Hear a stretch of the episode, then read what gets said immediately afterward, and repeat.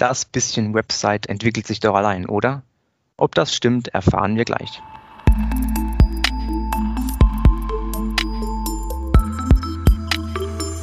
Andrena entwickelt. Der Podcast von Andrena Objects. Von EntwicklerInnen für EntwicklerInnen. Willkommen zu einer neuen Folge von Andrena entwickelt. Wir interviewen Kolleginnen und Kollegen rund um die agile Softwareentwicklung. Aber wer ist eigentlich wir?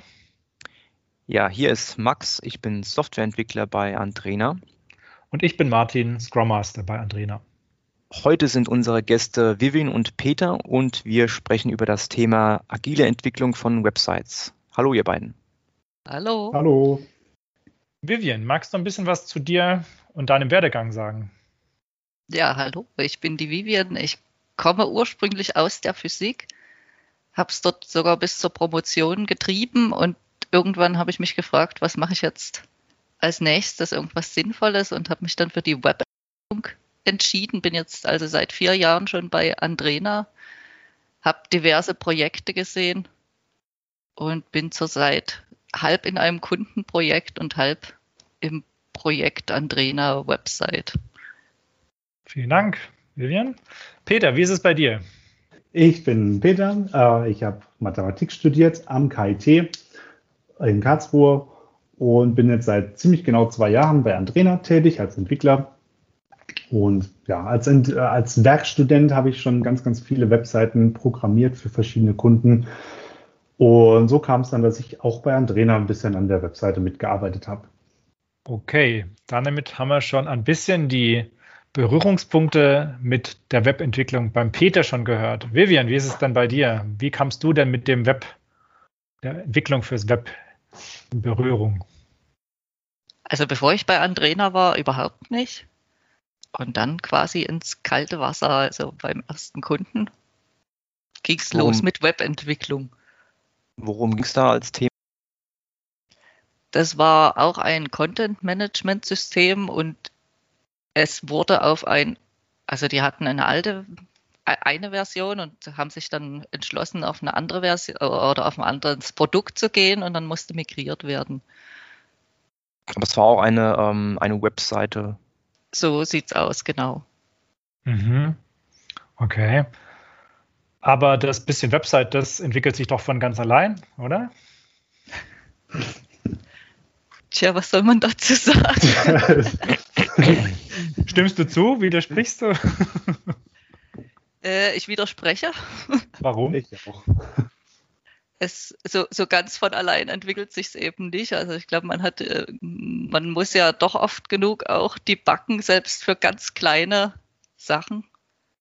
Und es gibt da auch tausend verschiedene Frameworks, in die man sich erstmal einarbeiten muss, je nachdem, also je, je nachdem, zu welchem Kunden man kommt und was der da gerade benutzt, muss man sich neu einarbeiten. Es hilft natürlich, wenn man schon einiges gesehen hat. Mhm. Aber, und es ist ja nicht bloß die Website alleine, sondern auch das drumherum. Also es muss ja die Qualität abgesichert werden. Es muss das ganze Zeug deployed werden. Je nachdem, wie viele Leute auf die Website gehen, ist dann die Infrastruktur entsprechend größer. Es hängt allerhand dran. Mhm. Jetzt wart ihr, glaube ich, beide ähm, auch beteiligt schon an der Website von Andrena, das ja nicht nur eine statische HTML-Seite ist oder eine Sammlung von statischen HTML-Seiten, sondern die kann ja was. Also die hat Funktionen, da kann man sich anmelden für Termine, Events und alle möglichen anderen Dinge. Als ihr das damals übernommen habt, oder als du das übernommen hast, äh, Vivian, ähm, wie war denn da, was habt ihr denn da vorgefunden? Also als ich das übernommen habe, sah es schon ganz gut aus. Da war die Historie schon fortgeschritten. Mhm. Wir haben da vorgefunden, oder ich habe da vorgefunden, ein, eine Deployment Pipeline über den Jenkins. Man konnte also seine Änderungen, ja, also es fängt an mit, mit einem Git Repository. Dort haben wir unseren Code drin was so dazugehört. Wenn immer ein Feature angefordert wird, können wir also in unserer Codebasis die entsprechenden Anpassungen vornehmen und committen das, sodass das auch tatsächlich dann integriert ist in den gesamten Code, den, äh, der allen zur Verfügung steht, die daran mitarbeiten. Und dann konnten wir auf Knopfdruck tatsächlich auch schon die Änderungen dann live nehmen, sozusagen. Das war, als ich das übernommen habe, so. Als der Peter das übernommen hat, war er noch ein bisschen an einem anderen Zustand näher dran, glaube ich. Ich weiß nicht, ob es bei, wie es bei dir schon aussah. Ja, also ich bin äh, zu einem früheren Zeitpunkt als du, Vivian, eingestiegen in die Webseite und man muss sagen, dass sowas wie eine Pipeline gab es zu dem Zeitpunkt noch nicht. Das System hatte gerade sein Upgrade von Contao 3 auf Contao 4 hinter sich und alles war ja ein bisschen, ein bisschen Kraut und Rüben. Das klingt jetzt böse, so böse meine ich es aber gar nicht, aber es war einiges aufzuräumen. Und äh, ja, wir haben versucht, immer mal wieder verschiedene Experten für einen gewissen Bereich ranzukriegen, um äh, einen kleinen Aspekt zu fixen. Also der eine hat sich darum gekümmert, dass das Ganze in Docker-Container kommt. Der andere hat die Ansible-Skripte dafür geschrieben. Und gemeinsam haben wir das Ganze dann wie ein großes Festzelt irgendwie so aufgehieft, dass wir dann schließlich eine anständige Deployment-Pipeline hatten. Ihr, ähm, ihr macht also die Antrainer-Webseite, das ist aber nicht nur statische Informationen für ähm, Kunden oder Bewerber der Antrainer Objects, sondern da sind ja auch viele dynamische Inhalte. Könnt ihr die mal kurz beschreiben? Also, du hast es ja schon angesprochen, Bewerbungen und äh, Anmeldungen zu Events haben wir. Ich bin mir nicht genau ganz sicher, welche, auf welche Dynamik du abhebst. Also wir haben tatsächlich so Sachen, wo, wo sich, wie zum Beispiel die Event-Anmeldung, da wer immer sich für das Event interessiert, der füllt dann ein Formular aus und schickt es ab. Die Daten müssen dann von uns tatsächlich auch noch weitergereicht werden an andere Systeme, beziehungsweise diese, die holen sich die ab. Und diese Formulare erstellt ihr dann selbst? Die, die müssen programmiert werden. Das ist teils, teils. Also das, wir nutzen ein Content-Management-System namens Contao. Das hat ähm, Formulare schon inbegriffen. Wir, das Einzige, was bei uns noch hängen bleibt, beziehungsweise bei der Redaktion, ist so ein Formular überhaupt erstmal zusammenzubauen. Und für den Entwickler ist es dann mehr das Styling dieses Formulars, was noch gemacht werden muss. Aber so Grundfunktionen dass eben, ähm, was weiß ich, irgendeine Eingabeprüfung stattfindet, die Validierung, ob es jetzt eine E-Mail-Adresse ist oder nicht, das stellt als Funktionalität eben Contao schon zur Verfügung. Ja, also so ein Formular ist jetzt natürlich ein komplexeres Beispiel für ein dynamisches Element. Was einfacheres ist vielleicht einfach ganz banal, dass man einen Text anzeigt oder ein Bild oder eine Kombination daraus. Ja, also all diese typischen Elemente, die man aus Webseiten eben kennt, um irgendwie Content darzustellen. Und das Content-Management-System unterstützt uns dabei. Mhm. Wollen wir zum Thema ja. Infrastruktur noch was sagen? Hm, Peter, du hast vorhin Ansible erwähnt. Inwiefern ähm, nutzt ihr das für die Webseite?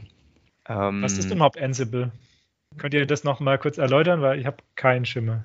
Also tatsächlich hatte ich jetzt im letzten Sprint Berührungspunkte mit diesem Ansible. Also SSH ist vielleicht ein Begriff. Das mhm. ist ein, naja, ein, ein Kommandozeilen-Client, über den man sich mit Servern verbinden kann. Mhm. Und Ansible hilft nun Server, die man irgendwo in, in eine Datei schreibt. Also Ansible hat irgendwie so eine Dateistruktur, auf die, es sich, äh, auf die es sich verlässt und die man nutzen muss, um dann Ansible machen zu lassen, was immer es machen soll.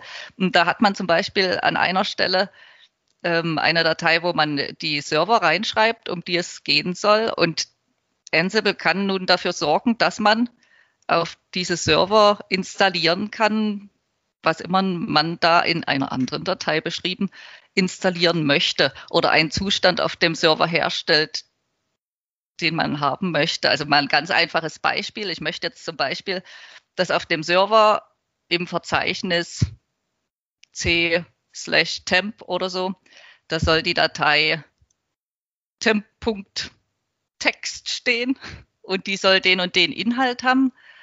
den ich von irgendwo anders her hinkopiere, also von meiner lokalen Maschine zum Beispiel, dann kann ich Ansible das in irgendeiner speziellen Form mitteilen, dass das der Endzustand sein soll und dann loggt sich Ansible halt auf dieser Maschine ein, guckt nach, wie es aussieht und stellt, wenn der Zustand noch nicht so ist, diesen Zustand her. Und auf die Weise kann man eben aber auch komplexere Sachen machen, zum Beispiel Docker-Container starten, in der dann eine Anwendung läuft, wie zum Beispiel unsere Webpage. Und so machen wir es dann tatsächlich. Also wir haben verschiedene Server, auf denen unterschiedliche Dinge laufen. Also der wichtigste ist sicherlich der Server, auf dem die live geschaltete Webseite läuft. Und da haben wir dann eben eine Reihe Anforderungen an den Server, wie der beschaffen sein soll, die dann in den Ansible-Skripten verklausuliert sind. Und wenn das heißt, wir dann Sachen deploy, dann werden die ausgefüllt, geführt. Das heißt, ihr könnt relativ schnell einen neuen Server irgendwo aufstellen. Ihr müsst ihn nicht von Hand komplett neu konfigurieren. Genau, das ist ein Vorteil davon. Mhm. Ihr habt vorhin auch schon angesprochen, ihr habt ähm, auch ein Code-Repository und da verwendet ihr Git oder was habt ihr da, um die Versionen zu verwalten von eurem Code? Ja, wir verwenden Git, ist ja fast schon Standard eigentlich in der Softwareentwicklung. Klar, es gibt auch andere, aber Git hat sich bewährt für uns.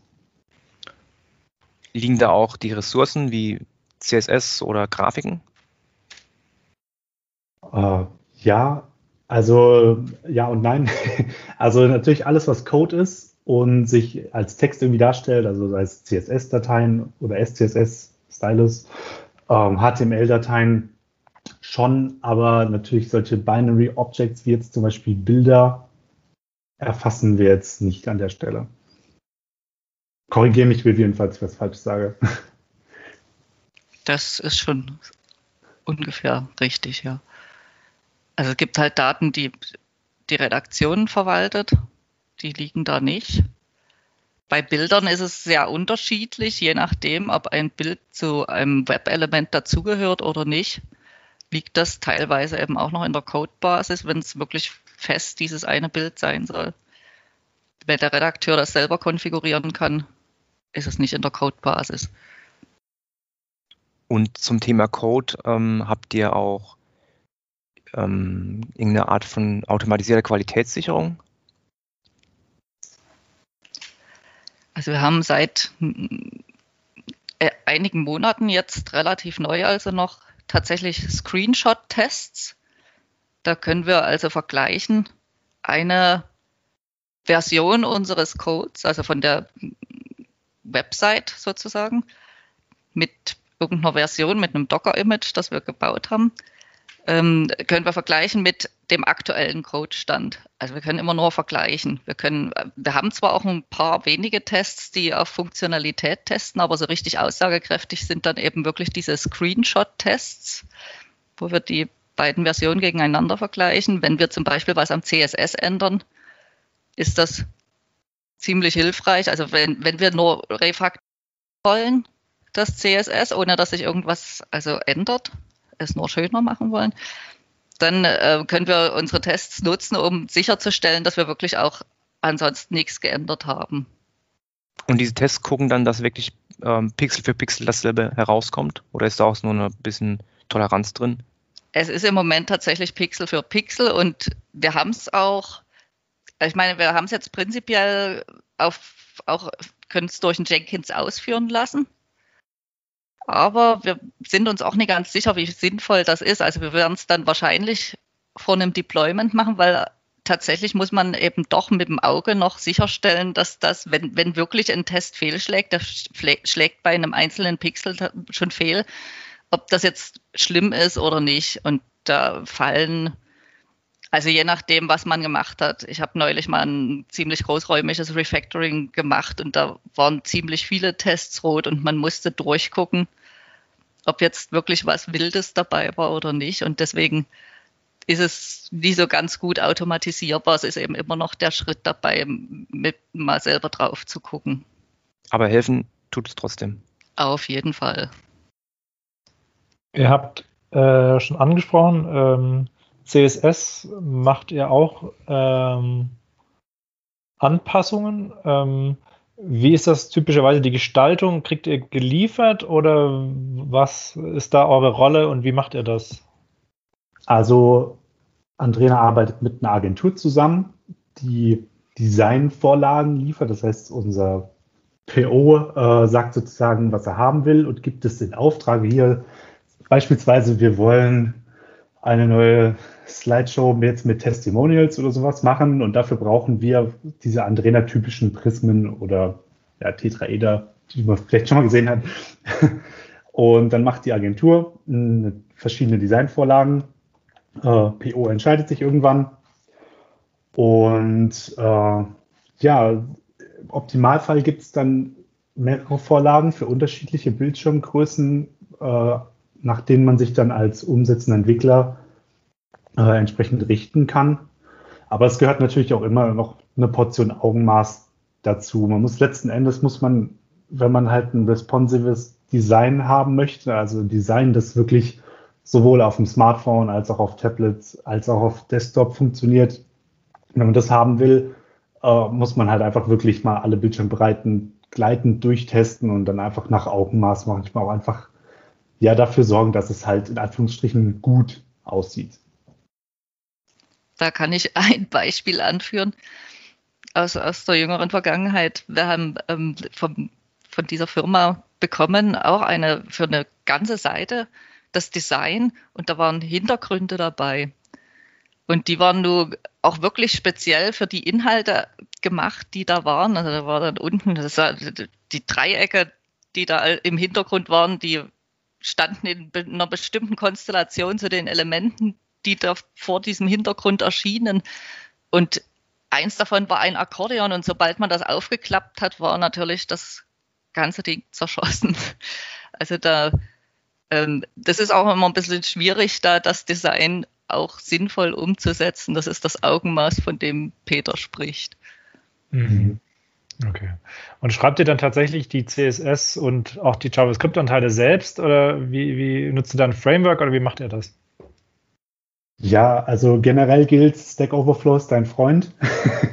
äh, ähm, also im Wesentlichen wird es schon selbst geschrieben, aber manchmal ist es natürlich auch hilfreich, wenn man sich auf solchen Plattformen solcher Snippets bedient und denkt sich, ah, cool, so und so haben die das gemacht. Und dann kann man ja das, sag ich mal, ähnlich umsetzen und sich da Hilfe und Inspiration holen. Das ist auf jeden Fall hilfreich. Aber ich persönlich versuche, die Sachen möglichst schon selbst zu schreiben aber es ist trotzdem noch Handarbeit an der Stelle. Ja, auf jeden Fall. Also wenn wir das Design kriegen, ist es eben nicht so, dass das CSS direkt mitkommt, sondern wir müssen dann, wir haben eigentlich nur sehen wir das Bild, wir haben ein paar Hilfen, so wie Schriftart und Größe und so weiter. Aber wir müssen tatsächlich das CSS dann auch selber schreiben. Kann man an der Stelle sowas wie Clean Code für CSS äh, anwenden? Gibt es das? Grundsätzlich gestaltet sich das anders als in den bekannten Programmiersprachen jetzt wie Java oder C Sharp, aber es gibt tatsächlich das eine oder andere Prinzip, das man anwenden kann. Also da ist schon mal der erste Schritt, dass man eben kein, kein reines CSS verwendet, so wie man das im letzten Jahrzehnt gemacht hat, vielleicht noch, sondern dass man eben ein präkompiliertes CSS verwendet, zum Beispiel SCSS, Stylus. Und da hat man dann die Möglichkeit, auch entsprechend Konstanten zu extrahieren, zum Beispiel für einen bestimmten Farbwert. Ähm, einfach, dass man so magische Werte wie, wie irgendeinen Hexwert oder, oder eine, eine Schriftgröße, was weiß ich, 15 Pixel zum Beispiel, dass man nicht jedes Mal 15 Pixel schreiben muss, sondern halt einfach sagt, ich möchte jetzt einfach diese Schriftgröße, die eine bestimmte Bedeutung hat. Ja, und bei, was doch eine Möglichkeit ist, dass man auch sogar sogenannte Mix-Ins und oder Funktionen auch äh, extrahieren kann, um sozusagen da nochmal die Code-Redundanz zu reduzieren. Gibt es weitere Clean Code-Prinzipien, die sich vielleicht nicht nur auf CSS, sondern auf die gesamte Website-Entwicklung anwenden lassen? Denn Andrena steht ja für Clean Code und ich kann mir mhm. vorstellen, dass da durch euch äh, ein gewaltiger Unterschied und eine gewaltige Verbesserung reingebracht wurde. Also Was wir haben, mhm. Wir hätten da zu bieten sogenannte Rock Solid Custom Elemente. Das ist so eine Art Plugin für Contao. Da kann man seine eigenen Elemente machen und das ist dann also bei uns vielleicht ein Viergespann aus einem HTML, einem PHP, einer PHP-Konfiguration, die dafür sorgt, äh, dass der Redakteur eine bestimmte Eingabemaske erhält. Das HTML, das ist dann natürlich fürs Frontend, ebenso wie das CSS und ein JavaScript. Und da können wir dann quasi elementweise entwickeln. Und auch beim CSS zum Beispiel, das beschränkt sich dann nur auf dieses eine Element und da hat man, glaube ich, schon mal sehr viel gewonnen. Und dieses Element könnt ihr dann an mehreren Stellen einbauen. Das können wir an mehreren Stellen einbauen, wenn wir es richtig gemacht haben.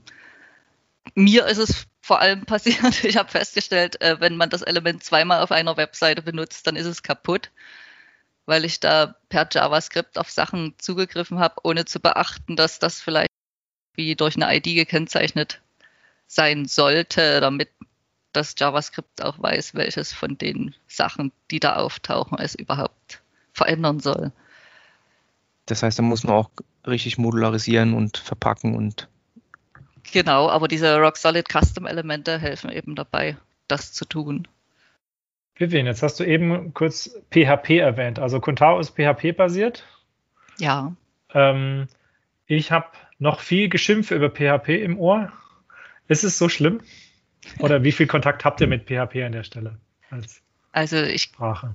meine, ich bekomme von diesem PHP nicht allzu viel mit. Die Konfiguration für den für die Eingabemaske des Redakteurs, die ist relativ einfach gehalten. Da definiert man eigentlich nur irgendwelche Arrays wo dann drin steht, was der überhaupt für Felder haben soll, welche Namen diese Felder haben soll und was für Eigenschaften die haben soll. Also ob der, für, was weiß ich, man kann zum Beispiel die Anzahl der Zeichen begrenzen.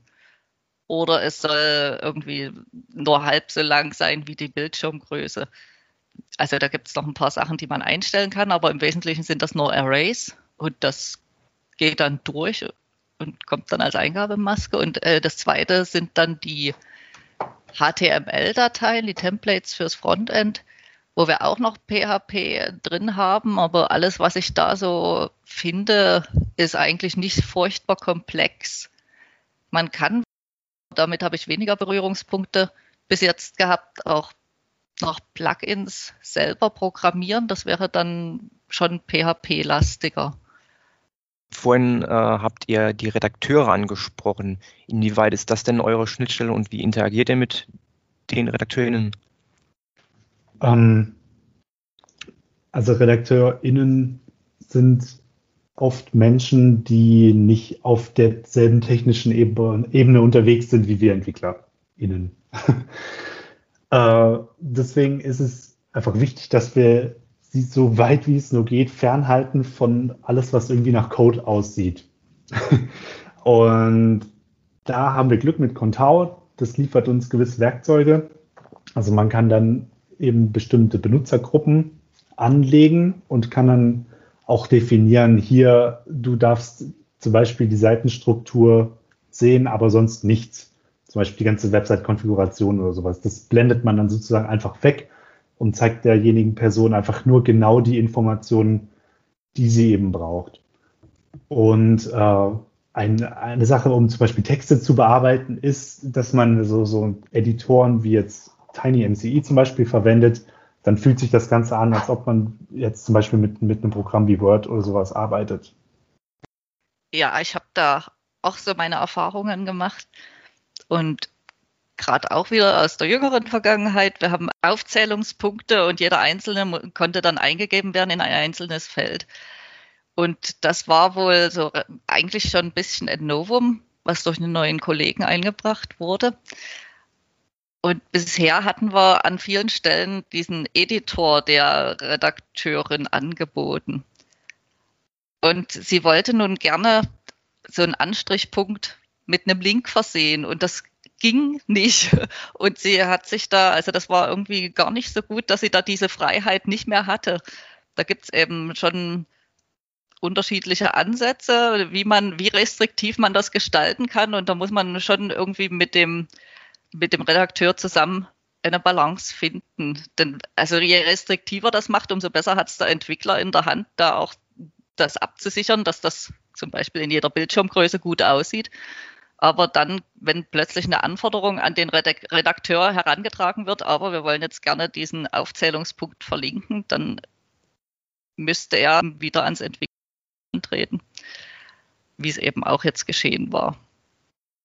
Ja, das ist auch mit ein Grund, warum wir diese Custom Elements verwenden. Also ein Beispiel ist jetzt, ich kann den Kontau bei einem Textelement zum Beispiel noch durch eine Checkbox anhaken, ah, ich möchte an das Textelement noch ein Bild dranhängen. Dann könnte ich ja sagen, okay, wenn ich irgendwie eine Kombination aus Text und Bild auf der Webseite haben will, dann nehme ich halt dieses für Text gedachte Element und biege mir das Template irgendwie rum. Das wäre sozusagen der einfachste Weg, um das schnell irgendwie hinzuhacken sozusagen. Und da sagen wir halt, okay, nee, hier ziehen wir jetzt eine Grenze und wir sagen, wir legen jetzt wirklich ein Custom Element für diesen Fall an mit einem ganz eigenen Template, sodass wir eben nicht in die Versuchung kommen, diese, diese Default-Elemente irgendwie zu missbrauchen, weil dann blickt später wirklich überhaupt keiner mehr durch. Das heißt, ihr stimmt euch auch ab mit den, mit den Redakteuren für die, für die Anforderungen, die es so gibt. Auf jeden Fall. Aber es ja. stellt sich dann eben auch mal im Nachgang rein, dass die Abstimmung vielleicht noch nicht so ganz komplett war. Wie ist es denn mit dem Entwicklungsprozess? Also wenn jetzt so eine Anforderung kommt, wie ich möchte auch Links in meinen Aufzählungslisten vergeben, ähm, wie wird das bei euch eingetütet und wann geht es denn schlussendlich live? Also theoretisch haben wir schon angedacht, dass wir äh, sprintweise vorgehen. Das heißt, wir machen am Anfang eines Sprints ein Planning, wo wir festlegen, was wir alles abarbeiten müssen oder was wir abarbeiten wollen. Und da wäre es ganz gut, wenn bis dahin diese Anforderung klar ist, dass sie ins Sprint-Backlog kann und dann wäre sozusagen am Ende des Sprints, wenn wir gut durchkommen, dann diese äh, Sache auch deployed. Praktisch ist es dann so, dass wenn gerade eine Hochphase ist und viele Anforderungen an die Webseite gestellt werden, auch manches ziemlich schnell gemacht werden muss weil irgendwie eine Deadline schon vorher feststand, aber man sich äh, erst im Laufe der Entwicklung dazu entschlossen hat, ja, jetzt wollen wir aber doch dieses Feature so und so haben, weil es gerade günstiger ist, dann kommt eben diese Anforderung auch mal mitten im Sprint rein und muss relativ schnell spontan gelöst werden. Und das kann dann, naja, auch innerhalb von einem Tag mal live gehen. Okay, das wäre jetzt mal eine Folgefrage. Wie kriegt ihr denn, so, äh, wie schnell kriegt ihr denn so eine Änderung live? So von Anforderung bis deployed auf Prod? Hängt natürlich ein bisschen von der Größe der Anforderung ab. Angenommen, das ist nur ein kleiner Bug oder so. Ja, also der Overhead sozusagen. Mhm. Ja, mm, auch da müssen wir ein bisschen differenzieren, wenn wir uns ganz sicher sind, dass es sich wirklich nur auf eine kleine begrenzte Stelle bezieht und überhaupt keine Auswirkungen auf irgendwas anderes haben kann, dann würden wir auch den Bug schnell fixen, das Ding committen und dann würden wir einfach auf den Deploy-Knopf drücken und es wäre innerhalb von Minuten live. Wenn wir aber doch irgendwelche Auswirkungen vermuten auf den Rest der Website, dann sollten wir erstmal alle unsere Tests ausführen und naja gut, das sind ähm, End-to-End-Tests, also die dauern eine Weile da sitzen wir dann wahrscheinlich schon erstmal eine Stunde und warten aufs Ergebnis. Dann müssen wir es eventuell noch analysieren. Aber wenn alles grün wäre, wäre dann eben diese kleine Änderung nach einer guten Stunde live. Äh, jetzt haben wir vorhin gehört, ihr habt verschiedene Stages oder verschiedene Systeme. Einmal ein Dev-System oder ein Testsystem und ein Produktivsystem. Ähm, auf dem Produktivsystem sind ja vermutlich auch, äh, das, das lebt ja weiter und da registrieren sich Leute und werden die Daten entsprechend gepflegt. Wie stellt ihr denn sicher, dass die Daten auf Prod und auf eurem Testsystem gleich sind? Äh, also es ist ja so, dass die RedakteurInnen äh, am Live-System auch immer wieder Änderungen vornehmen. Also wenn ich jetzt im Live-Betrieb merke, oder habe ich aus Versehen, was weiß ich, was politisch Inkorrektes geschrieben und jemand hat mich darauf hingewiesen, dann wird, dann kann man sich am Live-Backend einloggen und sagen, okay, ich korrigiere diesen Text jetzt mal schnell. Also das sind diese redaktionellen Änderungen. Genau, sowas meine ich. Wie landet es wieder zurück im, in eurem Testsystem, das vermutlich damit ja nichts zu tun hat? Genau, also zu der Zeit, wo ich noch im Projekt war, haben wir das so gemacht, dass wir immer wieder einen Datenbank-Dump vom Live-System gezogen haben und äh, den dann entsprechend auf unserer Teststage eingespielt haben. Das heißt, im Wesentlichen synchronisiert ihr es über Datenbank-Dumps und versucht das so weit wie möglich zu automatisieren, dass man da nicht dran denken muss und äh, dass das automatisch passiert. Mhm. Genau, wobei wir mittlerweile auch schon ein, also wir streben an, eine kleine Entwickler äh, eine Entwickler-Website uns selbst herzustellen, wo wir eigentlich jedes Element, was so auf der richtigen Website erscheint, benutzen, sodass wir so während der Entwicklung unsere Tests auch auf diese kleinere Website beziehen können. Das heißt, die Tests, die laufen dann nicht ganz so lange, weil es einfach nicht so eine Redundanz gibt. Wie oft geht ihr denn auf die Antrainer-Website und schaut euch euer, euer, eigenes Werk an? Ja, ich gehe schon auch hin und wieder dahin, um zu schauen, ob alles in Ordnung ist. Ansonsten muss ich zugeben, bin ich gar nicht so häufig auf unserer Website unterwegs. Also ich gucke tatsächlich gelegentlich drauf, weil wir bei der Antrainer-Webseite so ein cooles Glossar haben, wo man sich auch inhaltlich ein paar Informationen aus dem Bereich Softwareentwicklung holen kann. Und ja, vielleicht lohnt sich auch für den oder die Hörerin mal der, der Blick darauf. Oder auch auf die Technologien, das fällt mir auch noch auf. Wir hatten irgendwann eine Story. Es, es gibt ja viele Seiten auf unserer Website und mir waren die vorher, bevor ich in dem Projekt war, ja gar nicht so richtig bekannt. Und auch bei den Technologien stehen interessante Sachen. Da werden so einzelne vorgestellt, zusammen mit einem Gesicht, also einem Entwicklergesicht von Andrena sozusagen. Das heißt, genügend Motivation jetzt für die Zuhörerinnen, sich da mal drauf zu klicken und umzuschauen. Durchaus. Ich überlege gerade, ob wir noch einen Bogen spannen können, auch ein Website-Thema mit, ich sag mal, hm. professionellen Mitteln anzugehen. Peter? Äh, ja, Test-Driven Development wird natürlich schwierig bei Screenshot-Testing.